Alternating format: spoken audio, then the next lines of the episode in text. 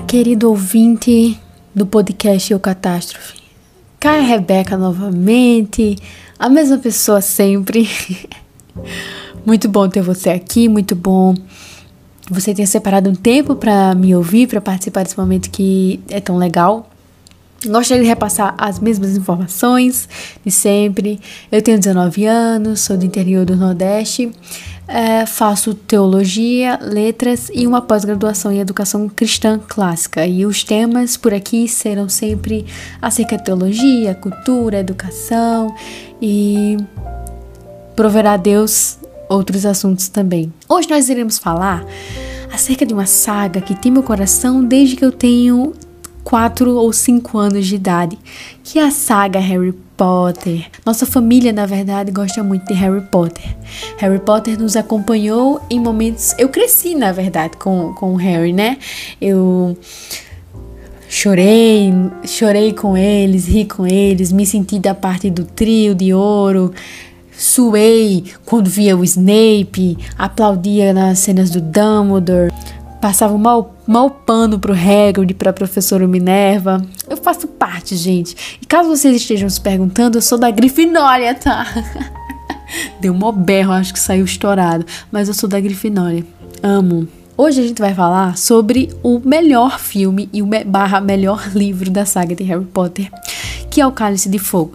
Eu amava esse filme desde quando eu era criança. Esse, inclusive, é um dos livros mais grossos, mas foi o que eu li mais rápido, porque eu amei, eu amo, na verdade, o Cálice de Fogo. Caso você esteja aí reclamando, dizendo, ah, não, melhor o Prisioneiro de Azkaban. Meu amor, não é não. é o Cálice de Fogo. Porque o Cálice de Fogo tem uma premissa completamente diferente. E eu vou dizer isso agora. Gosto muito do Cálice de Fogo porque a premissa é bem diferente, né? Se trata de um torneio onde vem escolas de fora, é um grande intercâmbio, a escola fica cheia. Fora que, assim, em Harry Potter e o Cálice de Fogo, a brincadeira acabou, né? Que o Voldemort volta. Ih, spoiler. Mas é a partir dessa história que a gente vai começar. Uh, durante uma prova do torneio Tribruxo, em um cálice de fogo, o aluno Cedrico Diggory ele é morto pelo Lord Voldemort. Tá algo bem tenso nesse filme, porque o Harry ele começa a ter de forma bem mais acentuada visões e muitas dores na cicatriz, porque devido à sua conexão, né, que ele tem com o Lord Voldemort. Só que, cara, a morte do, do, do Cedrico mexeu muito, porque eu não sei se você lembra, mas ele é o, o, o campeão original de Hogwarts, porque é, cada campeão, né, cada aluno deve é, voluntariar o seu nome no Cálice de Fogo e o Cálice de Fogo é quem vai eleger o campeão de cada escola. E ele foi o eleito de Hogwarts, então ele era o campeão de Hogwarts. Tudo bem que depois veio Harry, mas Harry não tinha idade ainda para participar. Então eu vou tratar nesse, nesse podcast como, como se o Cedrico tivesse sido de fato o escolhido pelo Cálice de Fogo para participar do torneio, que ele já tinha dado, ele tinha disposição e acabou sendo escolhido. Só que, assim, ele foi um personagem de fato muito amado, muito querido pelos fãs e também pela escola, com certeza. Ele era popular, ele era da Lufa-Lufa. É, notavelmente a escola estava torcendo por ele, não por Harry. Então foi um grande baque quando ele morreu, né? A morte de Cedrico mexeu intimamente com o coração de todos que estavam lá. Inclusive, é, Cedrico, a morte de Cedrico é a protagonista de uma das cenas mais emocionantes e mais tristes de Harry Potter. Porque o Harry, ele leva o corpo do Cedrico de volta a pedido do próprio Cedrico, e quando chega lá, o pai é um dos primeiros que percebe que tem algo errado com o Cedrico. E quando ele desce, ele vê aquela cena e é uma cena horrível, é uma cena muito triste, muito melancólica, onde o pai ele lamenta, ele chora, ele grita e tipo, é desfeito, né, o clima da prova do torneio Tribruxo, do Cálice de Fogo. Acabou, acabou ali. Mas em meio à dor e ao desespero do luto, ao pesar grande de um rapaz tão jovem ter sido aparentemente assassinado, né, por Voldemort, o diretor Dumbledore, ele entendia que o seu papel de líder era oferecer muito mais do que palavras, mas por enquanto era só o que ele podia dar. Então ele reuniu todas as escolas e ofereceu palavras, ofereceu apoio para confortar o luto sentido pela escola que ele mesmo conduzia. Seu discurso, entretanto, ensinou algo brilhante que até hoje é lembrado pelos, pelos fãs da saga. Em meio à dor latejante que percorria a todos que foram notavelmente atingidos pela morte do estudante, Dumbledore diz: Embora venhamos de lugares diferentes, falemos línguas diferentes, os nossos corações batem como um só. Essa frase, meus irmãos, eu não sei se é algo do filme que para mim já é incrível, mas essa frase ela dá uma solenidade no Cálice de Fogo, ao Cálice de Fogo que não não é, não pode ser emprestada aos outros filmes, aos outros livros da saga. E tal frase lembra um aspecto da Igreja de Cristo que Cirilo de Jerusalém prega. Ele diz assim: A igreja então é chamada católica porque se espalhou por todo o mundo de um extremo ao outro da terra, porque ela nunca cessa de ensinar em toda a sua plenitude cada doutrina que os homens devem ser levados a conhecer. E isso com respeito a coisas visíveis e invisíveis, no céu e na terra. Ela é chamada católica também porque traz a obediência todo tipo de homens, governantes e governados, eruditos e simples, e porque é um tratamento e cura universal para cada tipo de pecado perpetrado, seja pela alma ou pelo corpo, e possui nela cada formato de virtude que se nomeia, seja isso expresso em atos ou em obras ou em cada graça espiritual que se pode descrever. O termo original, né, católico, ele traz o significado de algo universal, algo total. Então, é nos credos e na, nas confissões, no credo apostólico, na confissão, eles estão se referindo, eles estão falando acerca da igreja universal, ou seja, uma igreja que não se trata de igrejas locais, não se trata da igreja que eu frequento, não se trata da igreja que você frequenta, e sim uma igreja universal. É, a igreja ela é dotada de catolicidade, assim como Guilherme de Carvalho muito bem define, muito bem define. Guilherme de Carvalho diz o seguinte acerca da igreja de Cristo. Ele diz que a catolicidade pode ser definida como a universalidade horizontal, geográfica e multicultural, ou seja, todo mundo, mas também envolve outros níveis de totalidade ou interesse. Todas as partes do universo, homens em todas as classes ou funções sociais, todos os tipos de curas, todos os tipos de virtudes e toda a plenitude da doutrina.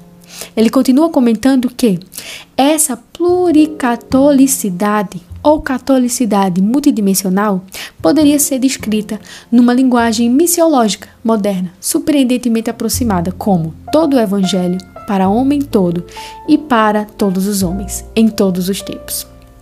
É sobre isso que se trata a grande comissão, né? Lá em Mateus 28, no versículo 18 ao 20.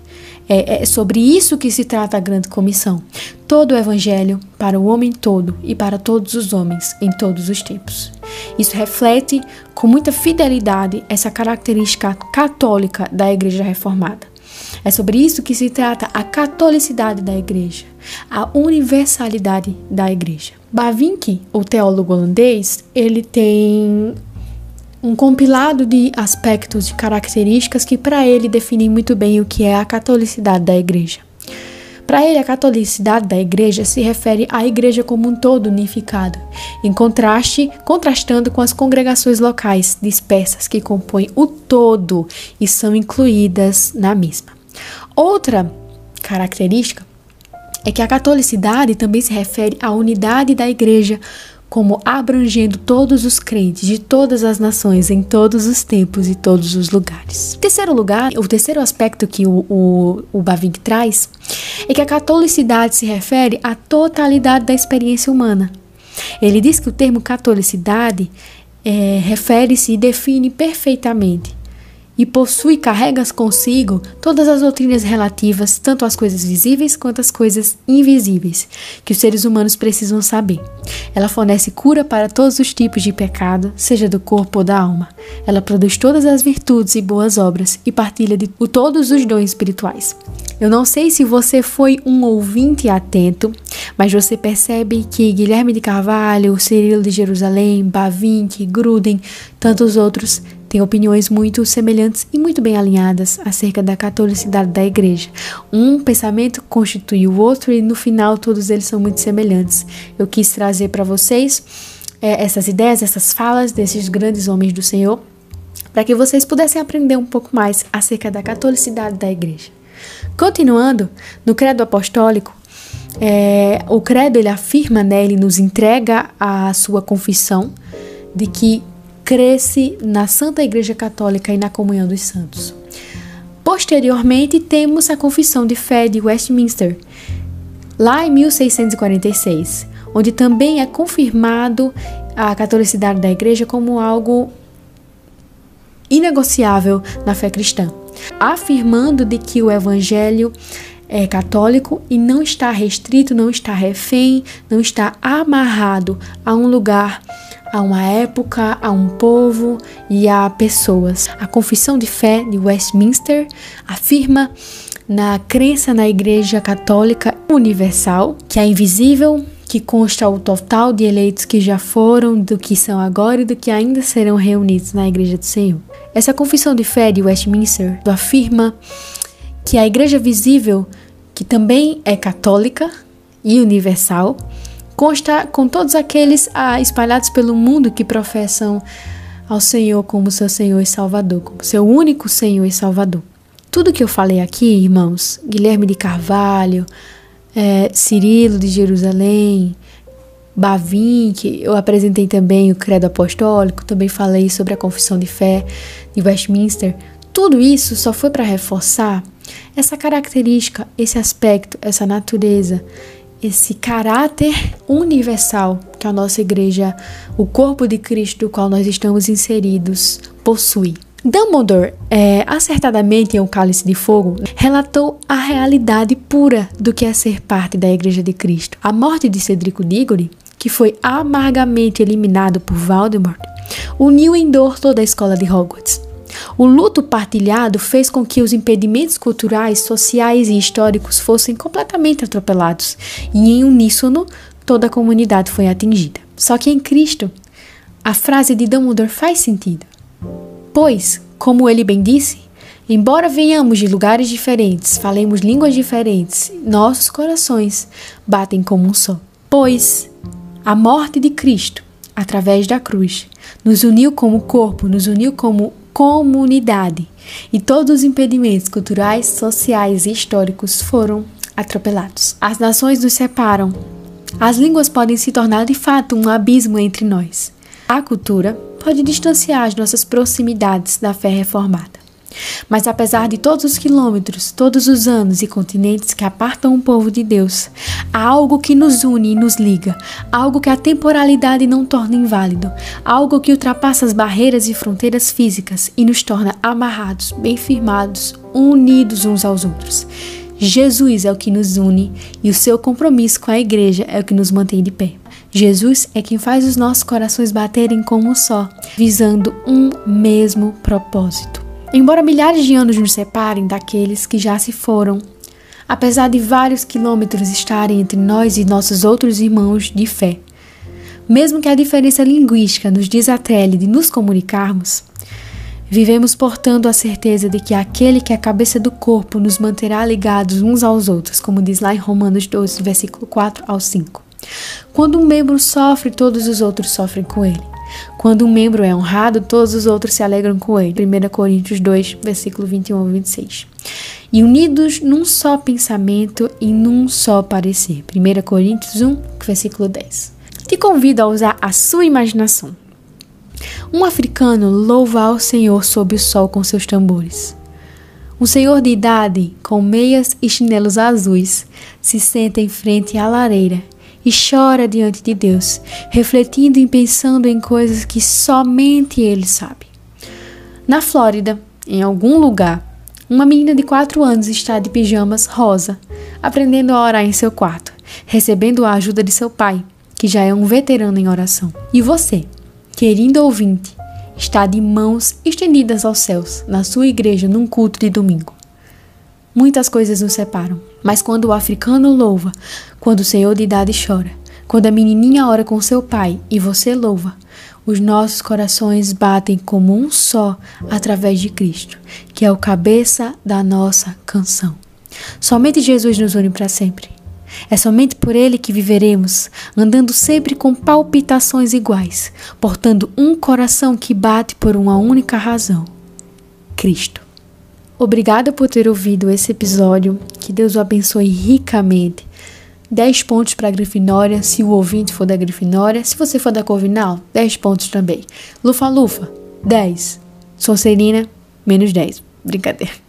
10 também para você, Sonserina. Muito obrigada por ter ouvido esse episódio. Deus abençoe você e até a próxima.